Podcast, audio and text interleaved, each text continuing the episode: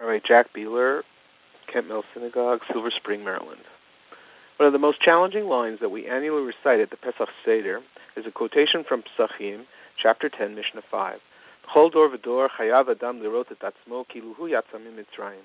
In every generation, a person is obligated to see himself as if he personally left Egypt.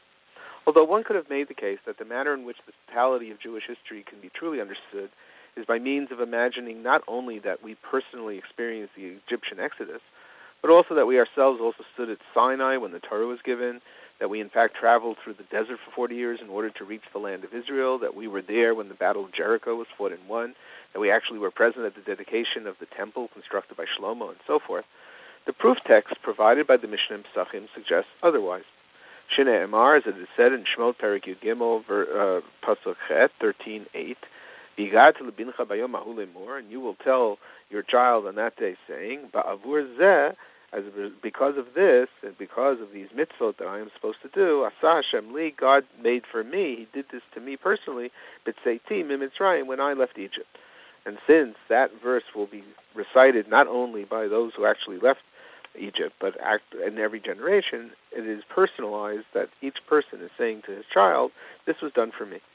Consequently, maybe very well that the need to place ourselves personally into this particular moment of Jewish history is a unique aspect of the commandment to remember only the Egyptian exodus, as opposed to other aspects of our history, as the pasuk at the end says, "V'tzeitim in Mitzrayim," when I left Egypt.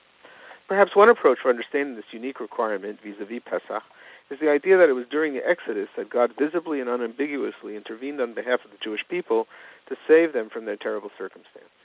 While miracles, both revealed and hidden, were performed on our behalf subsequent to the Exodus, never again were there the same extent of nisim niglim, revealed miracles, that so clearly indicated the identity of our protector and redeemer, Hashem.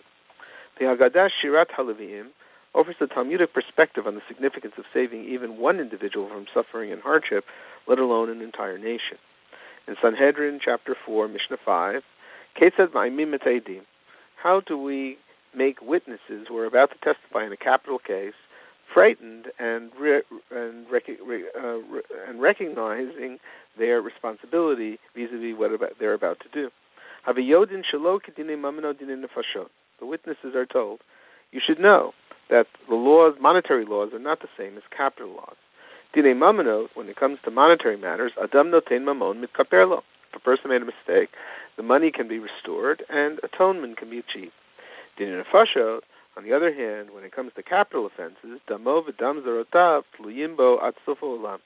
His blood and the blood of all of his offspring will be dependent upon him, upon this witness who falsely accused him, until the end of generations. In other words, you're not only causing the death of the accused, but also all of his potential descendants. And where do we find the precedent for this? When Cain killed Abel, Shneimar, as it says in Breshit, chapter 4, the bloods, plural, of your brother are screaming out to me. Eino omer dam It doesn't say the blood, singular, of your brother, elo but rather the bloods of your brother, damo v'dam zarotav. So when Cain killed Hevel, he didn't only kill Hevel, he killed all of Hevel's descendants. Lefichach nivra adam yechidi. For this reason that the human species was begun by a single individual, Adam, l'lamedcha, to teach you, shekol hama'abed nefesh achat, anyone who destroys a single soul, ma'aleh alav katuv ki'ilu ibed olam maleh, the verse treats it as if he has caused an entire universe to be destroyed, all of that person's descendants. And here is the line that is certainly applicable to Egypt: the hamakayem nefesh achat, and anyone who keeps a soul alive, anyone who saves someone, alav katuv kilu kiyem olam then he is viewed as if he has saved an entire universe, that person and that person's offspring. Therefore, it can be said that the Mishnah in Pesachim takes the sentiment in the Mishnah in Sanhedrin quite literally. That is, by virtue of our ancestors being saved, we were not just figuratively, but literally also saved. With such an understanding, we absolutely have no recourse other than to declare our great gratitude as well as comply with Hashem's mitzvot as a result of his taking us out of Egypt. Chag Sameach.